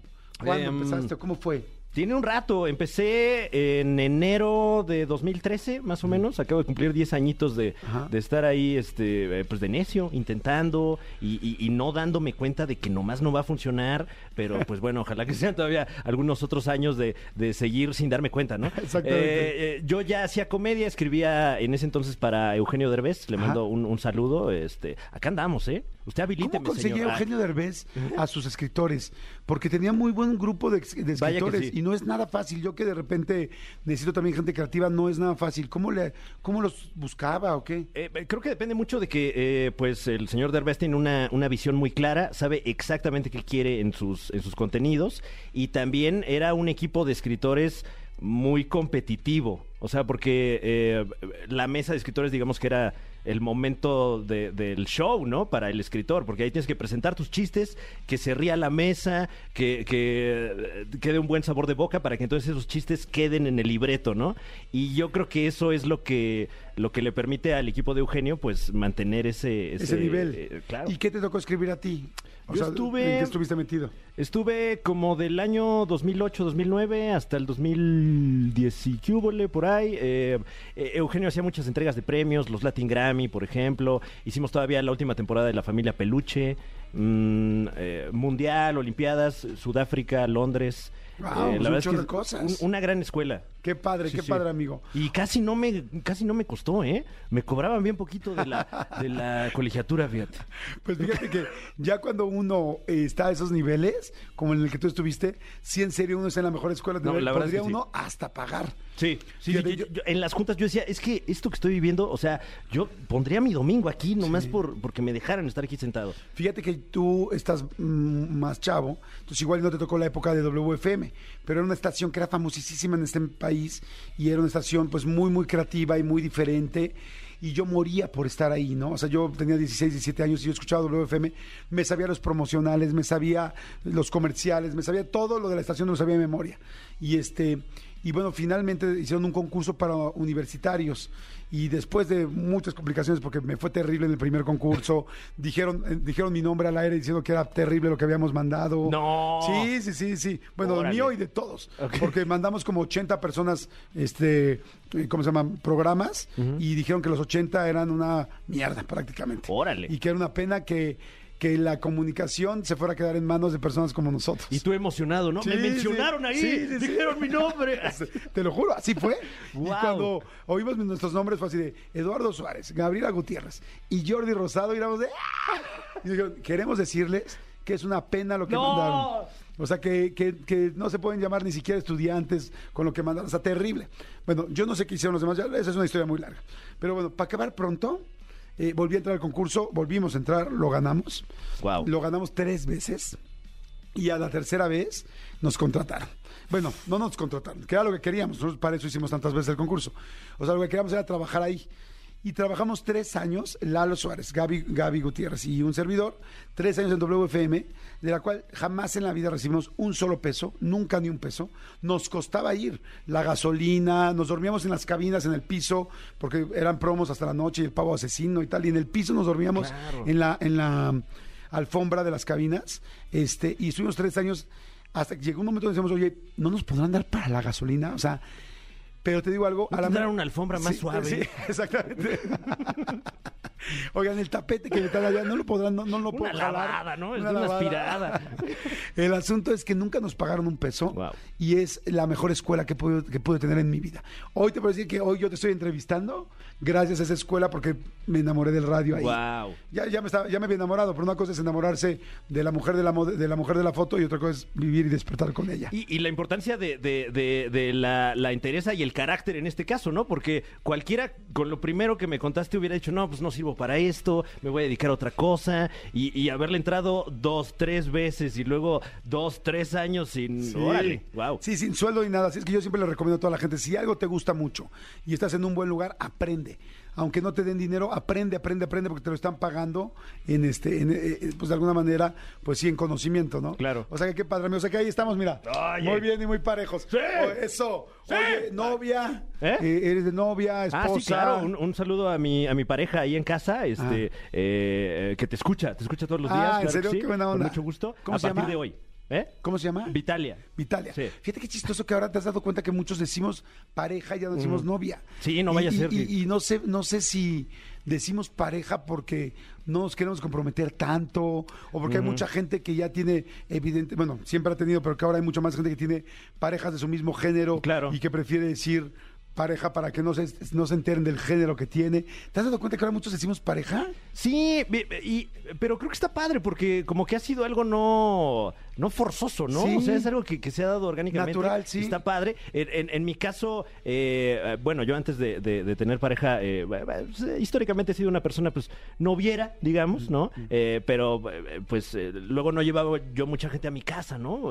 Para que conocieran Para que a mis papás, porque, pues, pues bueno, este... Sí, luego se acaba ahí el encanto cuando conocen a Exacto, tus exacto. papás. Pero fue tanto el tiempo que no llevaba yo a nadie a mi casa que de repente un día mi mamá, esto ya hace años, me dijo, oye hijo, ¿y tú tienes este, no tendrás este, eh, tienes, tienes pareja? Ah, ah, ah, ya, ah, ah, ya, no, este, eh, eh, no, no, este, no, no tengo novia. Ah, ya, ok, ok. Porque, pues, Sí, como que sea, como quiero hacer la pregunta para ver Sí, qué onda, ¿no? ¿Por qué no, la, por qué no la conozco o lo conozco? Pero ¿no? un detallazo de, de- de mi mamá, este, que, que, pues no Sí. propiamente me, me preguntó si Novia. ya quería yo salir del closet. Le digo, no, todavía no, jefa, pero yo te aviso. Exactamente. Oye, ¿de mascotas? ¿Eres de mascotas? Eh, vaya que sí, cada vez más. ¿eh? Eh, eh, históricamente siempre he tenido gato y ahorita estoy sintiendo ya los estragos de la edad un poco, no en mi cuerpo, Ajá. sino porque ahora veo que mi gato ya es un señor.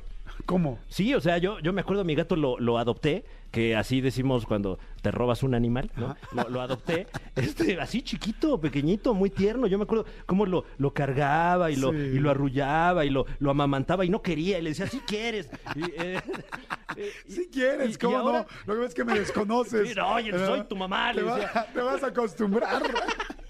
Y ahora, en muy poquito tiempo, que para él es toda una vida, ya es un señor ahí, ya se la, se la vive ahí, este, acostado, todo panzón, viendo la tele, quejándose además de lo que ve, así de, ay, ¿por qué sacaron a Gabito de Masterchef? O sea, ya verdaderamente un, un- un señor, y pues por esto mismo eh, ya tiene sus estragos de señor, ya le da reflujo al gato. No es cierto. Entonces le tuve que cambiar el, el- el casito ahí por uno más, más elevado para que no esté eructando todo el tiempo el gato. Eh, Es que, pero te- es cierto. O sea, uno, uno llega con un cachorro precioso de sus perros, gatos, lo que caiga, tiburones, lo que tenga, y se te olvida que en serio, pues está creciendo y se está Sí. volviendo un señor.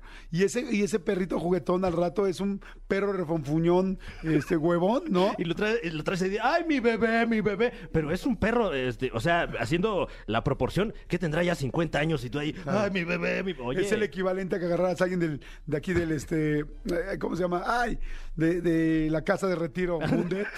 Y, a ver, mi bebé, bebé. Y el señor así como que te pasa, imbécil. ¿Lo puedo cargar, ¿Lo señor? puedo cargar, señor? A ver, a ver, a ver, es que te pasa, ¿no? Entonces, bueno, eh, como pues ya... Asilo, la palabra que buscaba era asilo. Ándale. El asilo Mundet.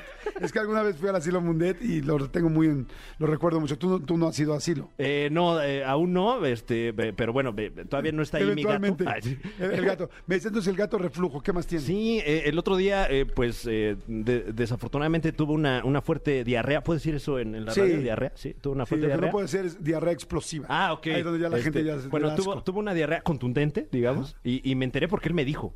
Estaba yo ahí en mi casa, tu casa, y de repente Gracias. llega el gato, llega el gato y me dice, me dice el gato, este, estoy yo ahí en mis cosas, ¿no? Haciendo pues lo que sea que hace uno ahí en su casa. Y de repente llega el gato y me dice, me dice el gato, este, muy elocuentemente llega el gato y me dice, eh, ¡Oh! ¡Oh! ¡Oh! ¡Oh! ¡Oh! ¡Oh! Así me dijo el gato. Y yo, ay, ¿qué pasa, gato? Este, eh, eh, ¿volvieron a sacar a Gabito de Masterchef? ¿Qué pasa? No, ¡Oh! ¡Oh! Ah, entonces, bueno, ya me di cuenta que algo le pasaba, pero eran como las 2, 3 de la mañana. No. Y, y- y, pues si a uno en urgencias luego es difícil que te atiendan por algo así. Y que te entiendan que, que te está doliendo. Eh, Señor, ¿qué tiene? ¡Oh! ¡Oh! ¡Oh!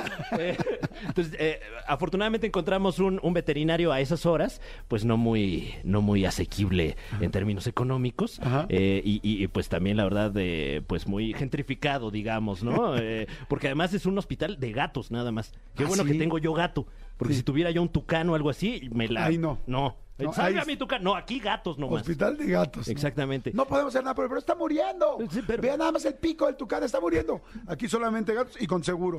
Si no trae su seguro, Pero No además, qué mala onda de esos veterinarios, ¿no? Porque según yo en la carrera de veterinario te enseñan todos los animales. sí, pero o sea, como no es que no sepan. Lo que es que ahí es el problema más que el veterinario del- de, los diseñadores gráficos. Porque cuando hacen el logo del lugar de veterinarios, como ponen un gato, ya valió madre. Claro, ya dicen claro. gatos. Sí, Y no le van a estar poniendo ahí un, Tu- este, un tucán. un perrito de la pradera ahí por si algún... Un tucán, exacto. No, no, no. Entonces, bueno, pues llevé ahí a mi gato. Resulta que, que lo que tiene, me dice el profesional de la salud gatuna, eh, tiene estrés el gato. Ah, ok, no, pues sí. Tiene usted razón, doctor, sí, claro. Anda estresado el gato, sí es que últimamente le ha tenido difícil el pobre, pobre gato. Entonces, bueno, ahora eh, me, me estoy centrando en, en procurarle una vida más relajada a, a mi gato. Con ese estrés que te genera el gato, ¿qué, qué es decir te genera a ti? ¿Eres de Sí. fumar? ¿No eres de fumar? Eh, afortunadamente no, pero, pero entiendo a, a- a los fumadores eh, aquí en, en- en México, sobre todo con estas nuevas restricciones, Sí. que, que ya bien apestados. O sea, de por sí ya apestado con, con lo del cigarrillo y ahora literalmente hágase Sí. para allá si quiere fumar. Pero creo que la, la ventaja es que eh, con que ya no estén exhibidos los cigarrillos, pues ya no llegas ahí a la tienda de conveniencia a ver ahí este la rata muerta, la foto del enfisema, ¿no? Etcétera. Em, que eso siempre me pone a pensar ahí en la, en la fila de la, Sí. de la tienda. Eh, eh, eh, ¿Qué onda con la foto de la rata muerta, no? De los, Sí, de los sí, cigarros. sí. Sí, O está sea, horrible. ¿Por qué? Y sobre todo, cómo la produjeron, ¿no? Y, y- o sea- y la rata se fumó una Sí, exacto. ¿Quién- ¿Cuánto fumaba diario? ¿Quién le está dando de fumar a las ratas? O sea que además es una actividad muy demandante. Número uno, atrapar a la rata. No sé si has tenido eh, de repente este ratones en tu casa, espero yo que no. Pero es ¿Alguna una actividad por lo menos de todo el día Sí. y que te enemista con tu familia. Sí. Ya de repente hay gritos ahí de ¡Pégale ahí con la escoba! Y ya de por sí te peleaste con tu familia, te tardas todo el día en agarrar a la rata y luego enséñale a fumar. También Sí, es una sí. actividad de todo el día. O dale de fumar en la boca. Porque si no aprende. A A ver, ver, a a ver. a ver, fúmale. No, pero yo me acuerdo en la prepa me querían enseñar a Dale fumar el y- golpe, dale el golpe. ¡Pa' porque- dentro el humo! Y- igual con la escoba, o sea, no, o sea, Sí, no, no, Entonces, bueno, afortunadamente ya no, ya no vamos a estar viendo esta, esta imagen tan. Esa campaña, sí. Sí, sí, sí, porque me hace pensar, pobrecitos animalitos. Sí, la verdad, estoy, estoy de acuerdo. Oye, y ahora con el stand-up y con todo lo que estás haciendo, pues evidentemente uno viaja mucho cuando Sí. uno está haciendo stand-up y haciendo, pues, giras, ¿no? ¿Cómo eres, por ejemplo, para el avión? Eh, soy muy neurótico, la verdad, para el avión. Eh, la verdad es que me, me jacto de ser eh, gente como uno, GCU. ajá. Entonces, eh, eh, no, no suelo viajar en primera clase porque no me alcanza, pero eh, sí, sí me, me, me, me dejo llevar por todos estos lujos de la primera clase cuando entro al avión, ¿no? O sea, entro y luego, luego ahí estoy chismeando a ver qué les dan a los de primera clase. Así, ay, mira, ese le dieron una cobija. No, es que sí le va a dar frío de aquí a Torreón, ¿no? Ay, mira, ese tiene una taza. Ay, no. Ay, ya lo vi a los ojos, ya le echó a perder el, el, el, el viaje este señor. Cierren la cortina, cierren la cortina. Eh, espero que algún día me, me alcance para, para viajar en esa clase, la sí, primera. es un poco gandalla lo de la cortina de primera clase. Neta, porque ¿qué te da? O sea, no da silencio, no da, o sea, nada más es mamón. O sea, se- no lo había pensado. Y ni siquiera mide lo de, lo de No. toda la puerta. O Sí, sea, es nada como más para pa- que se aísle, ¿no? No le quiero ver la cara a esta gente. Si acaso los pies, pero la cara no. Bueno, perdón. Tienes toda la razón, no había pensado lo de la cortinita. ¿Y qué será? ¿Para que no pases al baño de allá del frente? Puede ser, ¿eh? Que también me intriga cómo estarán esos baños. Igual ya hasta es baño completo. Yo una vez viajé en primera clase. Uh. Y te digo algo, el baño es normal. ¿Cómo crees? Igualito. Ni más grande, ni nada. Eso sí, o sea, tiene menos hedor, porque hay menos gente que deposita ahí sus heces. Claro. O sea, O sea, es- se ah. divide entre cuántos están en primera clase, bueno, depende del avión, pero normalmente serán unos 12, 14 personas. Pues no es lo mismo las heces de 14 que sí la cagadera de. ¿Cuántos cabrones? De 125, güey. Claro, ¿no? y, O y- sea, y- y perdón, pero la gente que viaja en primera clase no come lo mismo No, tampoco, exacto, ¿eh? O no sea, yo creo que debe tener un aroma distinto Sí, ahí. como, así como hay superfood, hay supercake. Entonces tú dices, ay, esta es, dices, sí, este mojón huele mejor. Claro, a lo mejor no me dejan pasar a primera clase para que no vaya yo a robármelos. Dice, Ay, esos nutrientes, uy, qué envidia. Exacto, pero fíjate, tienes toda la razón, comen mejor. Ha de ser buena composta también. Sí, fíjate. hacer buena composta. Dan, por ejemplo, en primera, a veces, no siempre, de entrada, antes daban champaña. Ahora, ¿Sí? ahora eh, ¿sabes qué me tocó? Jugo de naranja o agua. ¿no? Lo cual sí es muy alivianado porque como normalmente te quitan el agua, eh, el paso de seguridad en, el, en el aeropuerto, y si se te olvida comprar una botellita adentro, pues entonces sí andas sediento y eso sí es una buena opción. Uy, bien, ¿eh? Sí. Bien. Fíjate que en, en turista me, me tocó el otro día, este, o sea, me dieron agua, pero en una cubeta. Y me dijeron, con este trapé, por favor, si es tan amable, porque ya nos tenemos que ir. Yo, bueno, está bien. Oye, sí, es que ya neta, cada vez los aviones están más gandallas, o sea, ya, o sea, volar normal, ya quitaron otro asiento. O sea, ya, ya, hay, ya hay este, más bien ya le añadieron otro asiento. Ya hay em, aerolíneas, yo he voleado muchas veces ya últimamente, que estás mucho más pegado y que ya ninguno se reclina. Claro. O sea, ya no se reclinan, güey. O sea, nos quitaron primero la comida, luego nos dieron cacahuates, nos quitaron los cacahuates, ¿no? Y ahora ya nada más nos quitaron espacio y ahora ya nos quitaron la reclinada. ¿Qué sigue? O sea, no vas a llegar a tu destino. ¿Qué sigue? No sé, ¿eh? Por- Fíjate que uno, uno, uno de esos de esas restricciones que sí me gustan de, de- del avión es que antes había algunos aviones que tenían una pantallita para cada persona para que vieras ahí alguna película o algo, ¿no? Pero yo soy una persona muy indecisa, entonces me la paso todo el vuelo nada más a ver qué veo, dos episodios de Two, de Two and a Half Men, esta película, qué, y de repente ya llegamos a Torreón, ¿no? Y ahora lo que ocurre es que ponen como una pantalla por cada tres asientos, entonces nada más te asomas a ver la película que está viendo la otra persona, sin audio, obviamente, y ya tú te vas imaginando los diálogos, ¿no? Hasta te diviertes más viendo ahí, ay, ¿qué estará diciendo ahí al Pachino? Completamente de acuerdo. Oye, sí, es, es muy chistoso cómo han cambiado el rollo de los vuelos. Neta, sí está muy... Sí, es cierto, porque además como dijeron, ya todos traen su teléfono o su iPad, entonces ya quiten las pantallas. Entonces, y si se me olvidó cargar algo, y si no tengo el dato, o sea, si no te manejo pasos, este, el, el gasto normal de los, los datos, también son caros los datos. Luego no andas bajando películas nada más. O si ya se llenó mi memoria, ahí voy solo, sin, sin agua, sin este, sin jugo de naranja y sin cacahuates. Y ahora sin pantalla. Ay, no. Sí, está cañón. Está, sí. es- eh, tú lo has dicho, Jordi, está cañón. Está cañón. ¡Lo dijo! ¡Lo dijo! ¡No lo puedo creer! Un Oye, sueño ¿sabes hecho qué? ya No- realidad. ¿Sabes qué es lo único que me gusta de los de las líneas aéreas que ya no tienen, que ya no se reclinan? Que yo como siempre documento al final y todo lo hago medio tarde en ese aspecto, este, siempre me tocaba el que no se reclinaba, el que está atrás del, de emergencia. Entonces ya por lo menos cuando veo que no se reclina digo, ah, huevo, ya todos estamos iguales. Sí, se, se te emparejaron, ¿no? Ya los demás. Oye, Miguel Frank, qué gusto verte, platicar Igualmente. contigo. Oye, ¿dónde te vamos a poder ver? Bueno, evidentemente escucharte en la caminera a partir de las 7 de la noche todos los días en esta misma estación para Es que correcto. lo escuchen. Este, bueno, toda la caminera. Este, y además, eh, ¿va a haber ahorita alguna fecha, algo especial que quieras anunciar o que te sigan en tus redes? Eh, estoy retomando mi, mi tour de stand-up. Apocalipsis se llama el nuevo tour de stand-up. Eh, obviamente paramos estas fechas decembrinas y, y de principio de año, pero tengo fecha el 27 del presente aquí en la Ciudad de México, en el Ok. 139, 27 de enero. Eh, es la única fecha que tendremos por lo pronto en la Ciudad de México porque todavía no lo puedo anunciar, pero eh, posteriormente eh, pues ahí soltaremos algo, algo, algo padre, algo este grande para la gente de la Ciudad de México. Entonces, si usted quiere ver este nuevo material por única ocasión en la Ciudad de México, en lo que le presentamos a usted, lo que más adelante nuevo. en el año viene, allí nos vemos el 27 en el ¿Plataformas, 139. algo especial? Yo espero que sí, yo espero que sí. este, Perfecto. pero luego no traen dinero. O sea, te Sí, dicen, son- es que aquí va a ser mucha exposición, te va a ver mucha gente. Y yo, pues sí, está bien, pero, No como exposición. pero hay que pagarle también al señor camarógrafo. exacto. Completamente de acuerdo. Oye, ¿y tus redes son? Eh, mis redes son Facebook, Instagram, Sí. TikTok, etcétera. Las Mi- básicas. Exacto. Mi nombre es Fran Evia con H y B chica y ahí aparezco en todas las ya mencionadas redes sociales. Padrísimo, buenísimo, micro Fran. Muchas gracias. Señores, se acabó el programa. Muchas gracias. Vente, Elías, a despedir rapidísimo, nada más que no te mojes, porque acabo de hacer aquí un batidillo. este. eh, algo que le quieras decir a tus radioescuchas, a la gente que te escucha, a tus amigos fans, compañeros eh, radioescuchas. Algo que les quieras decir como de consejo ya de jueves en la tarde. Este, mm, que tengan buen día, que vean lo de la gasolina y pues los quiero. Órale, padrísimo. Me pareció muy concreto y muy elocuente tu, tu mensaje. Gracias, mi amor. Oigan, señores, nos escuchamos mañana. Gracias, mi querido Tony Cristian, por la producción del programa. Gracias, mi querido Elías, por estar en los controles. Gaby Nieves, gracias por estar en toda mi vida. Muchas gracias, mi querido Joss, por estar en los teléfonos. Y, señores, gracias. Muchas gracias, mi querido Fran. A gracias, ti. gracias. A ustedes, gracias por escuchar este programa este, todos los días. No sé si todos los días, pero por lo menos cuando lo escuchan y el tiempo que lo escuchan, se los mega agradezco. Nos escuchamos mañana. Gracias, gracias, porque acuérdense que sin ustedes no hay un nosotros. Así es que, neta, gracias por escucharlo. Bye. Escúchanos en vivo y gana boletos a los mejores conciertos de 4 a 7 de la tarde por Exa FM 104.9.